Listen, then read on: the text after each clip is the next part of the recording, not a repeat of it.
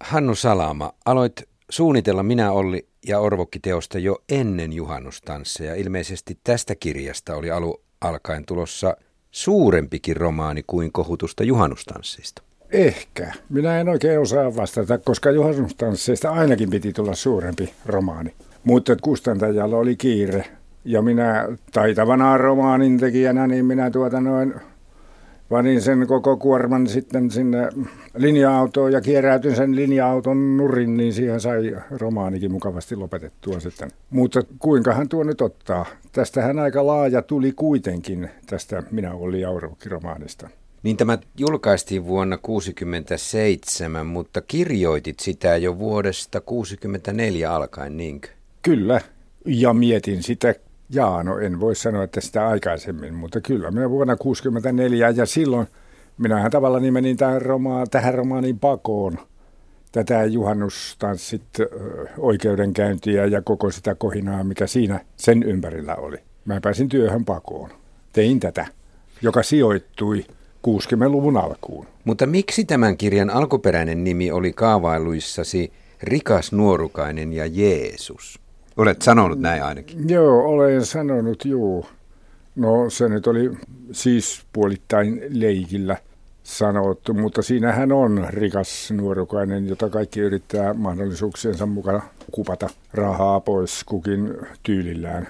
Nämä muut henkilöt siinä, niin tämä minä kuin muutkin. Mutta tämä kolmikko Minä, Olli ja Orvokki, niin se ei natsaa yhteen Isä, poika ja pyhä henki kanssa ollenkaan. No ei, kyllä minusta se on, siis tämä kirja on noin niin kuin nimeä myöten, niin se on tällainen urbaanin narsismin, kaupunkilaisitsekkyyden kuvaus. Nimi on Minä, sitten on pitkä pala yhtä sun toista, ja sitten vasta tulee Olli. Ja viimeisenä hännän huippuna sitten kaikkien käytettävissä oleva naisihminen, Orvokki. Ei tätä jo nimeä myöten on noin niin kuin just ja nimenomaan niin, mitä mä sanon tässä kaupunkinarsismiksi. Ja se oli minulle siis henkilökohtainen vähän järkyttävä kokemus, kun minä olin vastikään oikeastaan muuttanut takaisin kaupunkiin oltuani 7 vuotta asuttuani maalla. Eli samat kaverit, jotka olivat aikaisemmin olleet minulla noin niin kuin kaupunkilaispojalle kavereita jopa, niin hekin oli vieraantuneet. He oli kaupunkilaisia ja minä olin lante. Kirjallisuuden tutkija Milla Peltonen, olet tehnyt väitöskirjan Hannu Salaman tuotannosta. Miten paljon tässä tämä maaltamuutto kaupunkeihin, 60-luvullahan se kiihtyi, alkoi 50-luvun lopulla, 60-luvulla oli iso maaltamuutto. Miten paljon se näkyy tässä Minä, Olli ja Orvokki -teoksissa? No ei se välttämättä ihan suoranaisesti näy, mutta kyllä tämä tämmöinen kaupunkilainen elämä sillä tavalla näkyy, että tämä Harri Salminenhan on hyvin juureton tyyppi. Hän liikuskelee paljon kaupungilla ja tapaa ihmisiä niin kuin sattumalta, ja koti ei ole hänelle millään lailla turvapaikka, mitä se oli vaikka aiemmassa suomalaisessa realismissa usein kuvattiin semmoista niin kuin koti- ja perhekeskeistä elämää, että kyllä se on ihan erilainen tapaus tämä. Entä miten paljon tässä näkyy sodan käyneen sukupolven ja sitten nuoremman 60-lukulaistuneen nuoren sukupolven välinen ristiriita? No kyllä tässä varmaan enemmän minun mielestä näkyy kuin vaikkapa juhannustansseista, että täällä on mainio sitaatti tässä. Täällä on Santtu Salminen kommentti: katso nyt noita gangstereita oikein, katso, se on tämä koko sukupolvi samanlaista gangsterismia. Siinä vaiheessa, kun Harri Salminen ajautuu riitaan isänsä ja tämän verstaskaverin Volkovin kanssa. Ja siellähän vähän nyrkitkin heiluu. Että kyllä tästä voisi sanoa, että on selvästi semmoinen sukupolvikonfliktin kuvaus. Hannu Salama, miten paljon itse mielsit itsesi tällaisen uuden sukupolven äänitorveksi 60-luvulla? En minä sitä oikeastaan mieltänyt, enkä minä sitä niin paljon ajatellut minulle. Ne oli ne asiat ja asenteet tärkeimpiä. Ja se nyt oikeastaan näkyy jo kouluaikoina. Siis suurin osa minun miespuolisista opettajistani, nehän oli sodan käyneitä reservin upseereita. Ja niiden kasvatusmetodit, niin ne oli kai opeteltu jossain Poventsassa, Karhumäessä tai Kannaksella. Että se, sanoisinko heidän pedagogin lahjakkuutensa, niin se nyt perustui kyllä armeijan kuriin aika pitkälti. Ja naisopettajissa oli lottia paljon. Että tämä isänmaahenki, siis mun noin niin kuin äitini ja isäni oli vasemmistolaisia, kommunisteja. Niin kyllähän tämä ristiriita siinä noin niin kuin koitui minun esimerkiksi koulunkäynnilläni melko karvaaksi, että se oli mahdoton ilmapiiri, kun siis kotona oltiin poliittisesti äärilaitaa, koulussa toista äärilaitaa. Että kyllä minä luulen, että nämä asiat tässä tulee jonkin verran esiin myös tässä Ollissa ja Orvokissa. Kyllä, sä kirjoitat yhdessä kohdassa, sotku oli alkanut jo välirauhan aikana, jos ei viheltänyt sitä alkaneeksi siitä, kun he aloittivat avioliittonsa jossakin Vallilan kasarmissa. Vaikka tämä on yksityisten ihmisten oma avioliitto tuskaa, niin kyllä minä luin ainakin tästä myös tällaista sukupolviristiriitaa. Milla Peltonen, mitä mieltä olet? Voiko yleistää tästä vähän? Kyllä varmasti voi yleistää, mutta onhan se toki varmasti niin, että kyllä mä luen tämän myös niin kuin aika omaa elämäkerrallisena, vaikka Harri Salminen on kammottava tyyppi. Sä et ole niin kammottava, Hannu, mä uskoisin näin. Luin uudestaan, mä en lukenut tämän ties kuin monta kertaa joskus nuorena jo, ikävä kyllä nuorena, toivottavasti en ottanut hirveästi vaikutteita. Joo, että mua vähän niin kuin jopa niin kuin värisytti tämä Harrin käyttäytyminen. Joo. No siinä on siis tämä juhannustanssit, oikeudenkäynti on tuommoisena kiukun lisääjänä kyllä tekijälle ollut. Sehän on selvästi aggressiivisempi niin tämä Minä-hahmo kuin koko kirja, kuin mitä mun muut kirjani on olleet. Siis ihan näin henkilötasolla. Kaikkihan tässä on kuviteltua, että ei voi sanoa, että se on henkilökuvaa kirjailija Hannu Salamasta, mutta ethän sinä minun mielestäni tässä kirjassa ihannoi sitä Harri-elämäntapaa, vaikka sitä kuvaat. Ei, ja siis kyllähän sillä, jo ainakin kirjan loppupuolella, niin hänellä on siis vimmattu pyrkimys päästä siitä. Ja hän oikeastaan pääseekin siinä tosin niin, että kaverit heittää hänet koko kaupungista ulos, mutta pääsee kuitenkin. Harri saa turpaansa. Aika pahasti. Turpaansa. Niin, ja sitten se, että kyllähän Harri ja yhä useampi henkilöhahmo alkaa kritisoida Harrin käytöstä ja toimintaa sitä loppua kohden. Että niin onhan tämä siis mun mielestä nimenomaan jäätävä, tietysti se loppu on mun mielestä vielä niin kuin erityisen jäätävä, mutta että onhan tämä sellainen eettisesti herättävä kirja nimenomaan. Ei niin, että ottakaamme mallia Harri Salmisesta, vaan että se pistää miettimään, että mitäs meininkiä, että ollaanko me ihmiset oikeasti tommosia? Kun nyt sitä kirjaa lukee monen vuosikymmenen jälkeen, Minä, Olli ja Orvokki, siis julkaistu 1967, niin minulle se kertoo aikamoisesta tuon ajan arvokaaoksesta, että siis se tapa elää heijastelee juuri sitä, että ei ole oikein mitään sellaisia arvoja, mitä ihminen noudattaisi. Niin. No minä olen puoliksi pilikallani niin sanonut sitä nuorisoromaaniksi joskus. Nuorisoromaaneissahan yleensä noin niin kuin ihminen etsii itseään, eli nuoriso jotakin paikkaa maailmassa. Ja kyllähän samaahan nämä tekevät ja pääasia tuon kirjan henkilöstössä on nuoria ihmisiä. Mutta mä luulen, että nuorisokirjailijat voi olla vähän toista mieltä. Voi olla. Mutta onko sen Harrin vastuksena sitten sen ajan kovuus, kovat yhteiskunnalliset arvot? Sitä on vaikea ainakaan sillä tavalla sanoa, että onko sen ajan ihmisillä sitten helpompaa kuin minkään muun ajan ihmisillä. Siis näiden yhteiskunnallisten arvojen noudattamisessa ja sitä tietä kulkemisessa.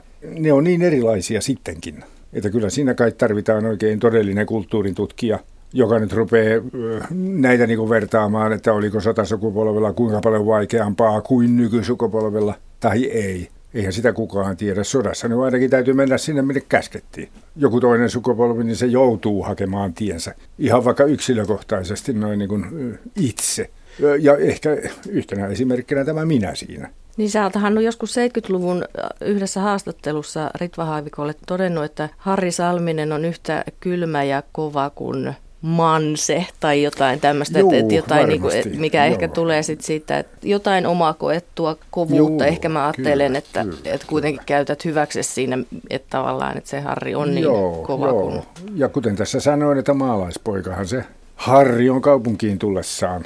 Ja kohtaa sen kaupungin tylyyden ja kovuuden. Ja minusta tuntuu, että se Tomperella siihen aikaan oli noin niin kuin poikkeuksellisen kovaa, koska siis tämä kansalaissota, niin se oli jyrännyt sen kaupungin ehkä pahemmin kuin minkään muun kaupungin Suomessa. Kyllä, ja luin taustatiedoista, että Tampere koki 60-luvun alusta alkaen voimakkaamman murroksen kuin muu Suomi yleensä. Tampereelta hävisi työpaikkoja tekstiili-, vaate- ja kenkäteollisuudesta, ja Paavo Haavikko on kirjoittanut siitä, miten 60-luvun alussa suomalaisia pyrittiin suuntaamaan kohti kuluttamista ja kulutusyhteiskuntaa, ja se kaikki varmaan näkyy hyvin räikeänä Tampereella. Onko sinulla muistikuvia tästä? En muista, että olisin juuri tästä, mutta siis kyllä se nyt jossakin tuntuu. Minähän tunsin tamperealaisia työläisiä, paljon ikäisiä ja vanhempia. Että kysymys oli palkasta ja kysymys oli leivästä. Keskeinen kysymys niille ihmisille, joilla oli liian vähän palkkaa ja liian vähän leipää. Että tämä niin kuin on taustana tämäkin tässä Ollissa ja Orvokissa kyllä, vaikka ei se nyt siis kovin siinä mielessä niin kuin mitään työläiskirjallisuutta ole, eikä orientoidu näihin käytännön kysymyksiin kovin paljon. Niin, Milla Peltonen, onko tämä itse asiassa vähän lähempänä keskiluokkaista yksityisyrittäjyyttä, koska tässähän on muovifirma Harrin isällä, joka pyrkii sinnittelemään. Sitten on kuitenkin aikamoisen perinnön saanut Olli. Ja tämä mahtava repäisynauhan verstas.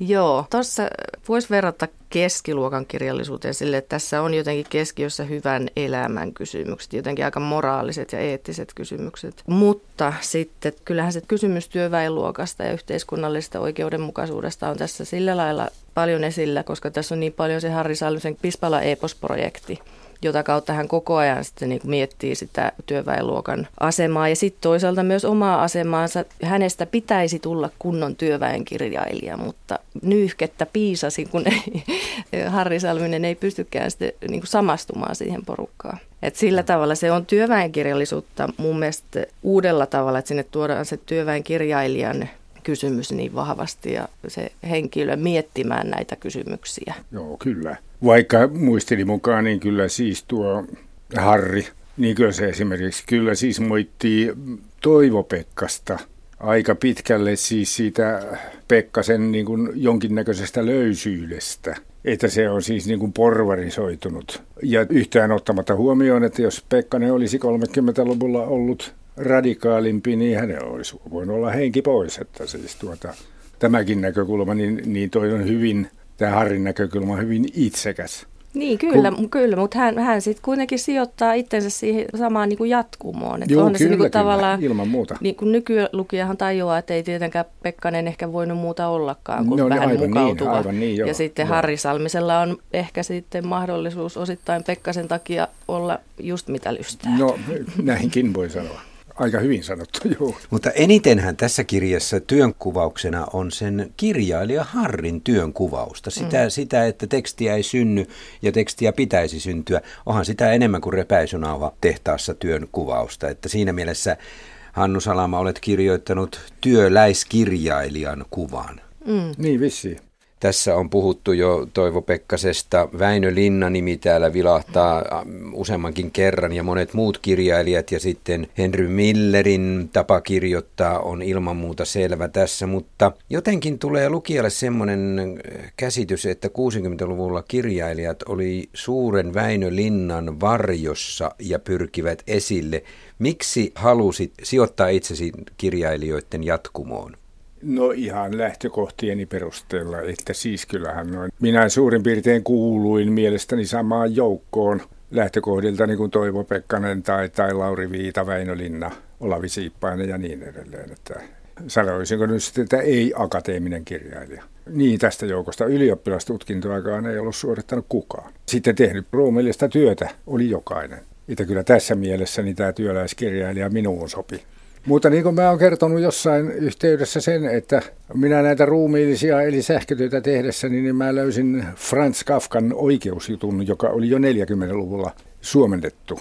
Ja siihen aikaan ei siis Kafkaa tunnettu Suomessa. Kafkasta tuli vasta myöhemmin, että mä olin jo lukenut sen oikeusjutun.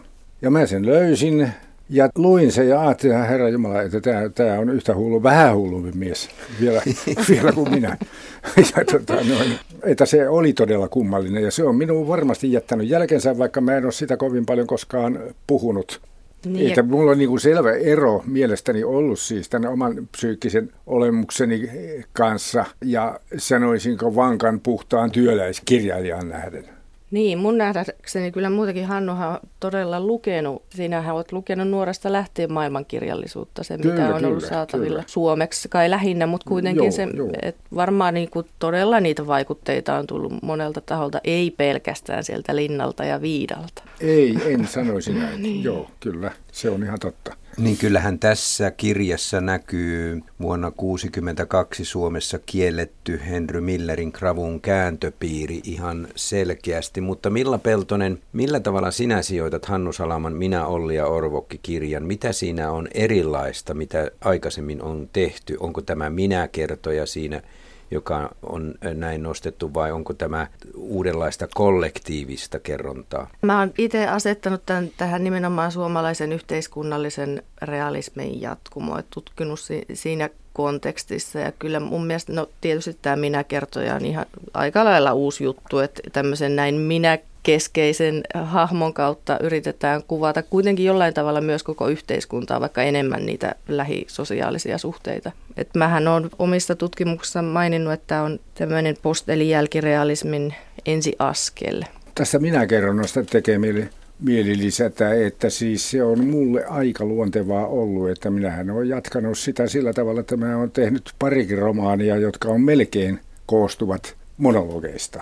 Että ehkä tämä nyt on tämä ensimmäinen minä-juttu, eli tämä Olli ja Orvokki. Että ehkä mä olen siinä sitten kuitenkin yrittänyt, oikeastaan tässä Ollissa ja Orvokissa tehdä siis sen minän kautta laajempaa proosaa, mutta en mä tiedä, onko mä tuntenut epäonnistuneeni sen verran, että mä oon tosiaankin sitten monta minää ajanut samojen kansien sisäpuolelle ja niistä koostaa sitten noin niin kuin yhteiskunnallisemman kenties kokonaisuuden tai romaanimaisemman kokonaisuuden. Kirjoitit tämän kirjan siihen aikaan, jolloin Suomessa ei vielä radikalismi ollut millään tavalla puoluepolitisoitunut. Ei. Olet siitä kummallinen kirjailija, että sinua arvosteltiin sekä porvaripuolelta että vasemmistopuolelta.